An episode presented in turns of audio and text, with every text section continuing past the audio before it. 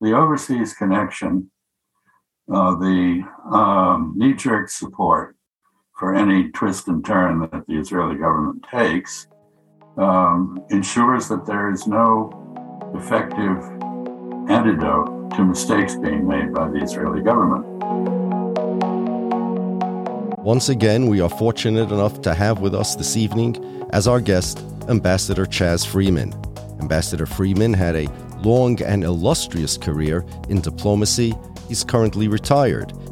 He was Assistant Secretary of Defense for International Security Affairs from 1993 to 1994.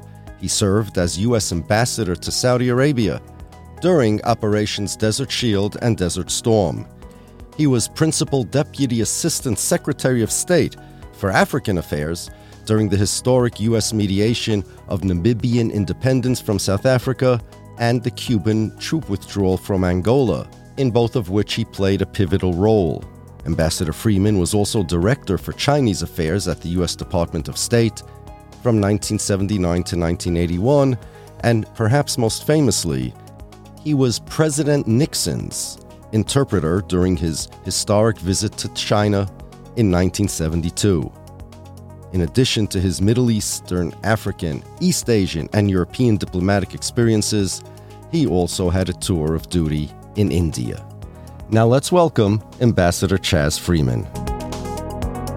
Speaking of propaganda, I want to go to the topic of Israeli propaganda. Um, you wrote in your book here that Hasbara, Israeli propaganda, is a, a form of warfare. You described it as a form of warfare. How would you how would you describe Israeli propaganda, Hasbara, as being different than other propaganda that all countries and all politicians have? And what impact do you think it has on the United States and our political uh, decisions? That's an immense question. But of course, there is a ministry uh, in Israel that is responsible for Hasbara. And um, I think the Israelis do it very skillfully. Um, that is to say, um, uh, they uh, come up with uh,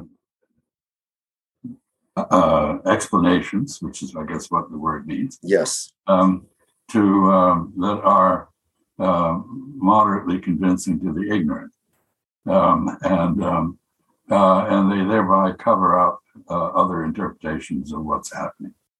Um, I had personal experience of this when I was asked to become the director of uh, for national intelligence analysis at the National Intelligence Council, and I was accused of being a realist uh, on, on, the pages of the Wall Street Journal, uh, which was translated later in other articles saying that I was insufficiently emotionally linked to Israel.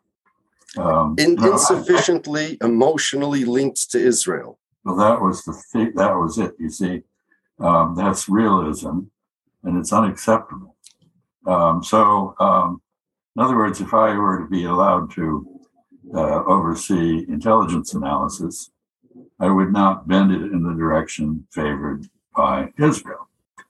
Um, and um, so I was uh, attacked by all the usual Zionist organizations.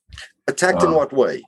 Uh, oh, I think mugged on the internet, um, uh, muttered against in the halls of Congress. There was a very interesting, the Washington Post, on the day I decided that obviously I couldn't do the job, uh, I was being asked to do it for two reasons. One, to restore credibility to American intelligence, which had it had largely lost as a result of the Iraq debacle. Um, and second, to improve the quality of intelligence. I thought I knew how to do both. Uh, but it was clear that if I was constantly under attack um, for presumed prejudice against Israel, um, I was not going to be able to, do, to improve the credibility of intelligence because I would be controversial. And second, uh, I could not uh, have the liberty to reform the system that I thought I needed. So I uh, I resigned. I, I, had I will not do this. I said. Um, the Washington Post that day had three stories. Uh, first they had an editorial saying I was a crackpot because I imagined there was an Israel lobby. Um, you imagined there was an Israel lobby. there's a, I, this was obviously an inst, an evidence of temp, of some sort of insanity because um, such a thing does not exist. Then on the front page, there was a story about how the Israel lobby had lobbied up on the Hill and everywhere else uh, to get rid of me, with many details by Walter Pincus, a very uh, sound journalist. And then uh, on the editorial page, uh, sorry, on the op ed page was a piece by David Broder, who said that this was the fact that I couldn't do this job was an indication of the low condition to which our country had fallen, and it was it was a uh, tragedy. Uh, so, uh, New York Times, uh, pretty much the same day, had a front page article again detailing uh, the activities of this non-existent lobby. Um, so, um, what was that all about? Well, it's about ensuring that nobody in a position of authority uh, questions anything Israel does. Um, and in fact, for the most part, we don't question what Israel does. Why? Why not? Well, self censorship is a good deal of it. Um, I'll tell you a story. Mm-hmm. I basically, I spent my career in diplomacy for the most part trying to avoid the Middle East because it's where hypocrisy first got a bad name. And so I didn't want to be there. So um, eventually uh, I was in Maputo, Mozambique, mm-hmm. and I got a call from George H.W. Bush asking me if I would represent the United States and him in Saudi Arabia. And I gulped and said yes. Um, it took me 15 seconds to wind up the necessary enthusiasm, but I did. Uh, and uh, so uh, I went off to to uh, uh, to the Middle East. When I left my ambassadorship, I hoped to leave the Middle East behind me, but I wasn't able to do that. Um, and I found myself one day in, I think it was in Dubai, might have been in Abu Dhabi, anyway, it was in the UAE. Um, and I turned on the evening television and Arabic news, and uh, and I saw a clip, a home movie taken by somebody in Gaza, uh, which showed a young man, young Arab man, being taken out of his home by two Israeli, I don't know whether they're police or Shin Bet or whatever they were, but um, they took him out. Um, they kicked the hell out of him. They kicked him in the head, and then they shot him in the head and walked away laughing. And I said to myself, you know, all hell is going to break loose when this is seen in the United States. It never appeared. Um, so at that point, I, that was the moment at which I realized that um, there was a wall of of propaganda and denial between us and uh, the realities of, of, uh, of, of life uh, in and around uh, Israel. Now, of course, Israel is not the only country that does this, uh, but it is by far the most effective, in my view. And it is aided and abetted uh, by useful idiots in synagogues all over the United States. Zionists. Yeah, Zionists, exactly. So, who, who um, I understand, um, although I do understand it in, intellectually, I find it difficult to understand emotionally. Um, and we don't have a distinction in English between those two things, but there is other languages do. Um, and um, that uh, there are many people whose identity is wound up with their with uh, the state of Israel. Um, now, I find that um, uh, now I reveal my Puritan heritage, I suppose. I find that idolatrous. Well, I'm from Jewish heritage, and I find that idolatrous as well. Well, the sad thing is that uh, Puritans uh, thought they were Hebrews, you know, and oh. so it's the same tradition. Um, the church should be at least in, in Puritan tradition, it's the same. Yeah, exactly. Well, of course, you don't recognize it. I'm not asking you to. Um, but um, I think um, uh, I've reasoned my way through this. I confess I really wasn't very interested in Israel or anything to do with it pri- previously. And I, when I arrived in Saudi Arabia, I really didn't know anything about mm-hmm. what was going on in the Holy Land. And, um, and I gradually was educated by as events uh, occurred. And um, and I really think uh, Zionism is the negation of everything that I think is valuable in, in Judaism. Uh, it is uh, not in search of the truth. It is in search of imposing lies in place of the truth. That's Hasbara. Um, it is not in search of justice. Uh, it is deeply embedded in ongoing injustices. Uh, it is not concerned with the sanctity of human life. Um, it is cruel uh, to the point of being occasionally murderous. And uh, I find nothing to admire in it. Um, so I draw a distinction. I do not believe that Israel is entitled to consider itself a Jewish state because while there may be many Jews living there, the state does not behave in a manner consistent with the universal values of the religion.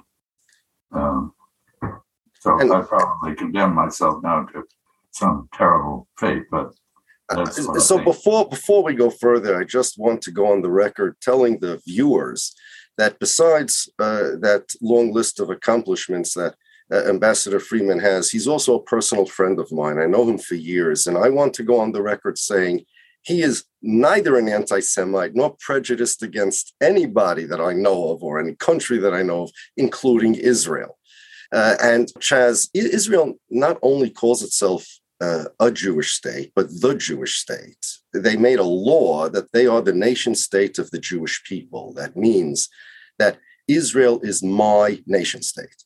Uh, Benjamin Netanyahu explained in his book why he believes anti Zionism is anti Semitism. And he said, and it's not just him, Avigdor Lieberman and Israel's own website said the same thing, and Danny Ayalon said the same thing, and various other Zionist dignitaries. Netanyahu said that what France is to the French and Japan is to the Japanese, Israel is to the Jews. And that's and, and just like you cannot be against the existence of France and before the French people, and you cannot be against the existence of Japan and before the Japanese people, you cannot be against the existence of Israel and, and before the Jewish people.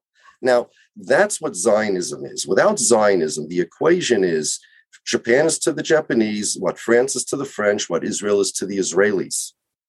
Exactly. Zionism, and that makes Israel's nationalism, which is we call Zionism, different than all other nationalisms in the world. People need to understand this. Israel is driven by an ideology called Zionism. It's their unique brand of nationalism. There is no other country in the world that claims not to be the representatives of their citizens, but rather the representatives of some arbitrary class of people. They will consider the Jews perhaps an ethnicity or a race, Jabotinsky said, or whatever they decide the Jews are, which means two things. Thing number one, uh, if you are a non Jew in Israel, although you are officially entitled to civil rights, you are not entitled to national self determination rights. Israel is not your nation state. On the flip side, if you are a Jew like me that has nothing to do with Israel, to me, it's just some country in the Middle East, no different than Turkey uh, or or any European state like England. It's just a country claims to be my state. Um, Jonathan Pollard said, "This is public record. He doesn't deny it. He said it that." American Jews should spy on the United States on behalf of Israel because Israel's your nation state and Jews do have dual loyalty. He's a disgusting despicable, dangerous person. And that's what Zionism is. Never mind all the things that you had mentioned. I'm talking about Zionism is dangerous for Jews. And as you know, my policy is that Jews, as Jews, I, I think that this is an important point that a lot of anti Zionist activists outside of Israel sometimes don't realize. And it's kind of a trap if somebody in the United States of America says, well, I'm a Jew. And if I'm a Jew, I need to object to things that Israel does that I find objectionable. That's Zionism. Because Zionism says that you as a Jew are connected with that country, Israel.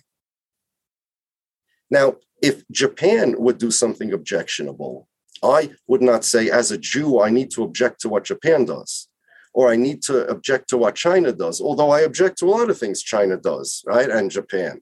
But, and as an American, I could say, as an American, we give tax dollars to Japan, or as a human being, I, I want to uh, throw in my voice here. But as a Jew, for a Jew to say, I object to, I need, I feel an obligation to object to what Israel does because I'm a Jew, nested inside that idea is an encouragement of Zionism that says Israel is connected to the Jews. I, I don't get involved with Israel's human rights issues any more than I do with China's or Afghanistan's or Egypt. I remember once I spoke for your group in Washington, Chas, and you had mentioned, yes, but as an American, a taxpayer, you should get involved. I concede that point. I agree. But Afghanistan gets many tax dollars of the United States, as does Egypt, right? For a Jew to be involved in Israeli politics uh, more than they are Afghanistan or Egypt or anywhere else because they're Jewish. That's the point. You're actually encouraging Zionism. To me, Israel is China. It has no more or less connection to me than China. If somebody says it does, that's Zionism. I would encourage activists, if they really want actually, this is the best thing for the Israeli people and the Palestinian people. The best thing would be if the Israeli Palestinian conflict would be bereft of this ideological, pseudo religious element which keeps it alive. The, the, this is uh, the Jewish state, like Naftali Bennett said on, on national TV God gave us this land. I don't know what religion Naftali Bennett is from, but God giving us the land has nothing to do with the state of Israel, nothing to do with what's going on in Israel today, nothing in my religion. I don't know about his religion. His religion is Zionism. But this, it needs to become a normal political issue. And then you can then you can deal with it. Once it, you elevate it to a religious issue uh, or an ideological issue, Zionism, which is some pseudo civic religion, it's never going to end. And, and the bottom line problem is that a, a Jewish state and a democratic state, well, if you're going to run according to what you, meaning the Knesset, considers Jewish values, or what the politicians consider Jewish values, they conflict very often with democratic values uh, in their Zionist minds. And they need to, they all say this, they need to form a balance between them. But there should not be a balance. Israel needs to be a normal country, and then it can start a normal process of resolution. This needs to become a normal conflict. And the only way to do it is for the Jews all over to say, Israel, you know what?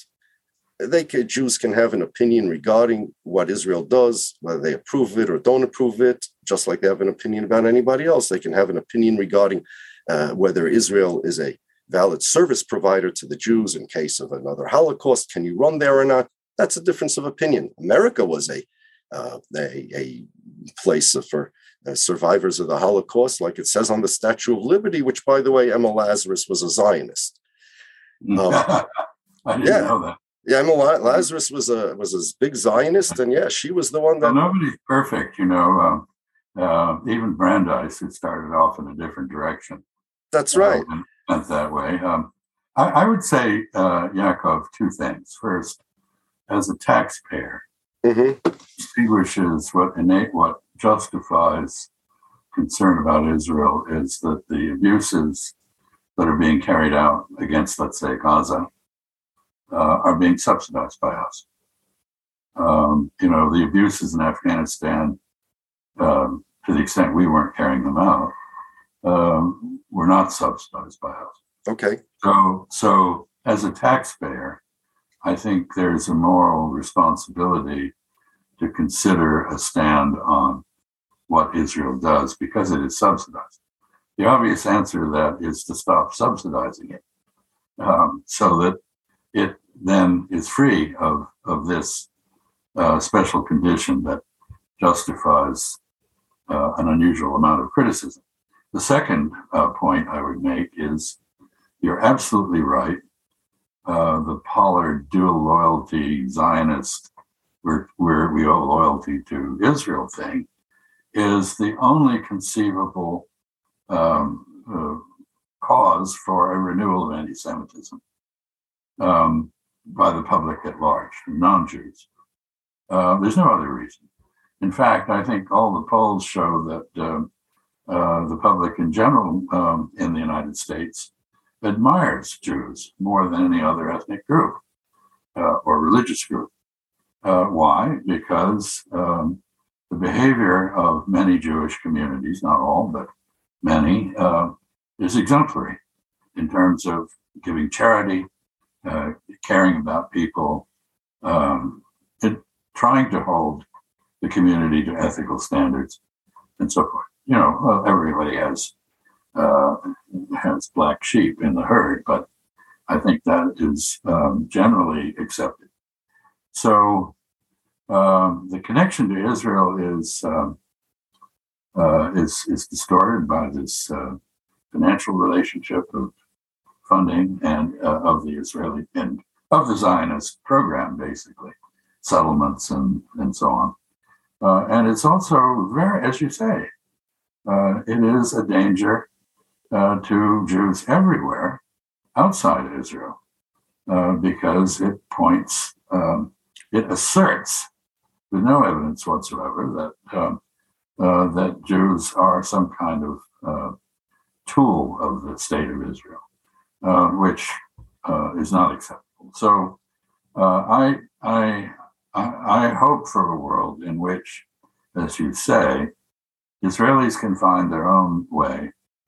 They can accept responsibility for their own moral or immoral behavior. People outside Israel do not have will not have a special reason to pick on Israel. Um, and frankly, as a taxpayer, I'd rather give money to Puerto Rico Puerto Rico. Yeah. You know, so um, but tell me that's possible. Uh, you know, it isn't going to happen. So, so um, uh, I think we're in basic agreement, um, and I'm sad, uh, saddened by that. Uh, I really am saddened by it. Uh, I'm sorry I ever learned anything about Israel. I wish I had remained ignorant and had no opinion, which was close to where I started. Uh, and um, uh, you're right. I don't have any animosity to Israel. I hope it straightens itself out. Um, I'm not an admirer of it. You know, it's not merely that Israeli policy is bad for uh, Jews in America or bad for other people. It's bad for Israelis as well. It puts exactly. them in danger. Exactly. Exactly. Because the overseas connection, uh, the um, knee jerk support for any twist and turn that the Israeli government takes um, ensures that there is no effective antidote to mistakes being made by the Israeli government. Um, you know, you have Israel Hayom, you know, mm-hmm. uh, this is an, a foreign sponsored support for a particular Zionist perspective mm-hmm. that crowds out all other perspectives. Uh, no, I mean Israel is actually very admirable in many ways, and mm-hmm. uh, it is appropriately disputatious, which is very much the Jewish tradition, um, and and I, I, I think that's wonderful. Um, people do have courage and express their opinions, although less and less. You know, there's an enormous number of Israelis who have left uh, because they find the place oppressive, or they don't want to be associated with what they see as sinful behavior by the government. Uh, so, you know, of all places, you go to Berlin these days and you find a huge Israeli community. Mm-hmm. Uh, you know, this is this is this tells you something, I think. Um, so um, uh, we have a problem. Israel has a problem. The better people are leaving. People who are left uh, don't seem to have much moral standard uh, pogroms. You know, I thought those were in Ukraine, but turns out they're also in the occupied territories. You know, this is not good.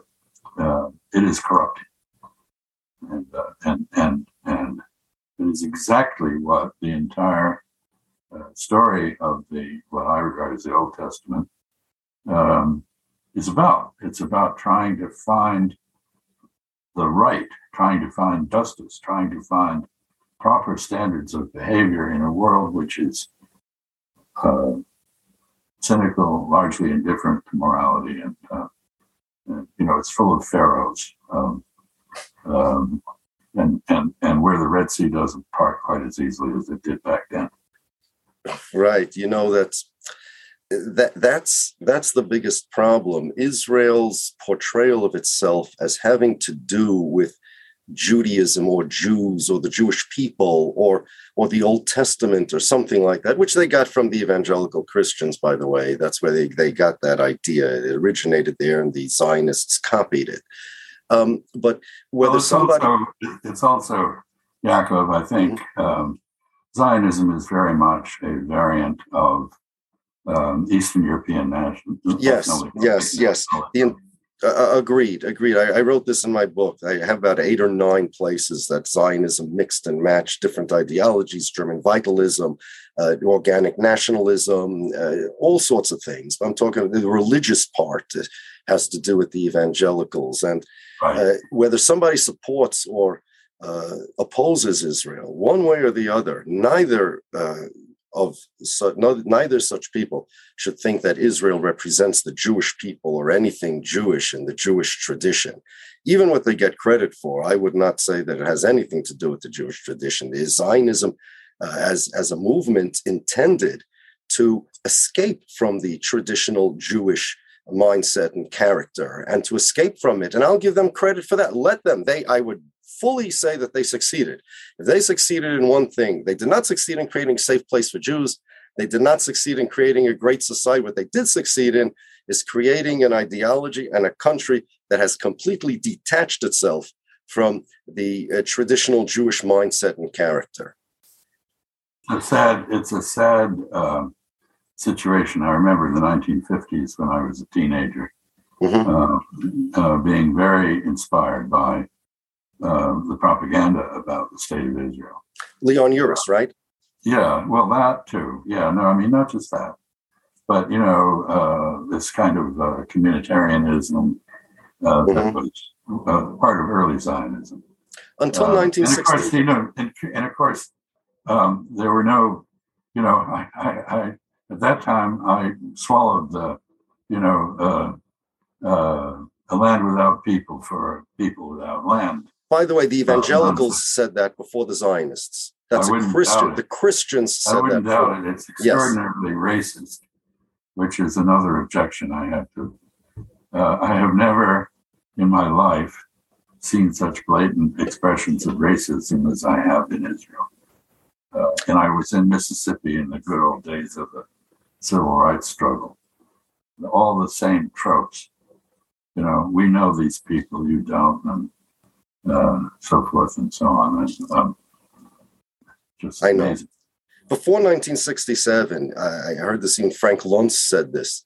I heard um, nobody was against Israel. True. You know, people are saying that anti-Zionism, they're anti-Semites, but before 1967, Israel did not have almost had no opposition um, from anybody. Well, um, the, the, Arabs, the Arabs, the Russians, and, and sure. And I mean, but the Russians were the mainstay of early uh, support for for Israel, mm-hmm. and then the French, um, and uh, and then in the 1960s, the United States displaced both. Um, but um, of course, people object to being thrown off their land and out of their homes. That is not unusual. Um, uh, but aside from that, I think you're right. I think people looked to this new state with hope. Uh, and of course, the Leon Uris business, uh, uh, you know, uh, uh, a beautifully written myth, um, uh, which, as you say, it's too bad. Um, Israel did not succeed in creating a safe haven for Jews. Lord Shaftesbury and Alexander Keith in the 1840s said a land without a people for a people without a land. Is that right? Yeah, before Israel Zangwill said it, and uh, Yeah, no, before any Zi- Jewish Zionist ever said it. That's just European colonialism that, Mhm. uh, um, being blatantly expressed. Uh, anyway, um, settler states, and we're one, of course. You know, I have Yes. some some American Indian blood, but not enough to count. But you know, settler states are cruel to the people they settle on, and um, uh, that just is inevitable. Um, and they all are very good at rationalizing what they do. Um, manifest destiny, hmm Zionism, blah, blah, blah. Anyway, um, uh, I think there's no reason to be uh, taken in by any of these things. And I, I commend you for your forthright stand on the issues. Um, and uh, it's good to know that there's one other person in the world who has some views similar to mine. Oh, I could introduce you to many. no, I know, but um, You know, it's yeah, no, it's uh, it's just that you know the press. We don't get a lot of press, and I remember many times uh, we've had rallies of upwards of 20 30,000 people 15 20,000 people easily but we don't get any press we don't No, get any press you won't see us people like me on the on Fox News or on Well, CNBC thank God. or Thank God. Yaakov, you don't belong on Fox News. I know, I know that. I mean, even views, you know, views like mine. The discourse, the national discourse is determined by the media, which is a terrible thing. And, you know, as I said at the beginning, the only solution for an individual to retain his his own personality, because a person is only his thoughts. Everything else is possessions of his. A person is his thoughts. Yeah. And if a person doesn't retain uh, intellectual independence, he just he's a slave Yeah. you know he's a slave and and he just gives up his his self and he, he gives up his individuality and there's nothing left of him the only way to succeed is to forget about conventions and forget about popular myth or political correctness and just stick to the facts as you see them and make sure before you see them you see before you express an opinion you see a lot of them a lot of those facts you know? Just just do what's right and seek the truth and the chips fall wherever they fall. What I what I find particularly reprehensible is that more and more intelligent people whom I know are intolerant of views that contradict their own. Um, I think you have an obligation to hear, to listen, to read opinions that differ from your own. And if you disagree with the main thesis, you may yet find kernels of wisdom in the presentation. You may learn things that you didn't know, and you can exercise your own judgment. But if you rule out reading, if you don't want to hear, if you won't listen, uh, where is the wisdom to come from? you know what the zionists do though? They actually pretend that they portray the other side and they they'll tell people. I'll tell you a story. I recently had a discussion on video with Einat wilf. She was a, a member of the knesset and she she taught a course on zionism and anti-zionism in georgetown university and i told her this view that uh, Orthodox Jews have been opposed to Zionism from the get go because uh, we are a religion. The, the only thing that unites the Jewish people is not culture, is not. We all have different cultures. They're Ethiopian Jews, German Jews. The only common denominator is our religion, and that's all that unites us. Zionism said no, land, language, and culture. It was taking a religion and making it into nationalism. And she says, No, that's not the Orthodox Jewish view. Orthodox Jewish rabbis, that's not what they say. I'm like, What? No, that's the Enlightenment. You know, Orthodox Jewish rabbis, they're waiting for the Messiah. That's not the Orthodox view. So, what? Excuse me. Every Orthodox rabbi has said this. And this is what was taught in Georgetown University as Sure. the anti Zionist Orthodox view. So, when you say listen to other opinions, some student goes to a university and says, "Hey, well, I heard the the other views. They taught it to us in university, but that's part of the Zionist Hasbara. That's part of the propaganda." There, is, there was, I don't know if it's still around, but there was a fantastic um, Hasbara uh, handbook that was put out for. Yes, I've seen it. Yes, yes. Uh-huh. You know, and, and and it's very much in that vein. Um, and it, you know, I didn't know anything. I was blessedly ignorant. I think um, I didn't know anything about pilpul as a debating technique. Um, and, and, you know anything as well? Pilpul, which I gather, pilpul, uh-huh. yeah, I gather it's a debating technique where basically you evade the main issue by raising peripheral details and distractions. Even that is a Zion pilpul. Actually, actually, is a just means literally it means pepper. And it means uh-huh. to be be be smart. And it means to come up with smart arguments. Nothing in the uh, surreptitious type or, or uh, sneaky type way that you describe. The zionists the zionists took pilpul which is a traditional jewish it just means debate but clever type of debate right, right. and the zionists took that and degraded it like they did to most of the Jewish religion, the parts that they don't like, and said, you know what, we're not interested. That was the whole idea. The Zionists, we're not interested in pilpul debates, discussions, sitting in the study hall night and day. We're interested in being soldiers and politicians and, and walking around in sandals uh, like a sabra. So they degraded pilpul and made it into a derogatory term. But you'll only hear that from a Zionist, you know? I've certainly, I've certainly observed it. Um, but I, you know, perhaps I should join your congregation and see what it's really like. so, uh, thank you, thank you, Ambassador Freeman. You've been, as always, a invaluable source of enormous information. Be well. Thank you, Yaakov. I wish the same for you and your community. Thanks for listening to Committing High Treason. If you enjoyed this episode and you'd like to help support the podcast, please share it with others, post about it on social media, or leave a rating or review for the latest from Rabbi Shapiro and to sign up for his newsletter, head on over to committinghightreason.com. Thanks again, and we'll see you next week.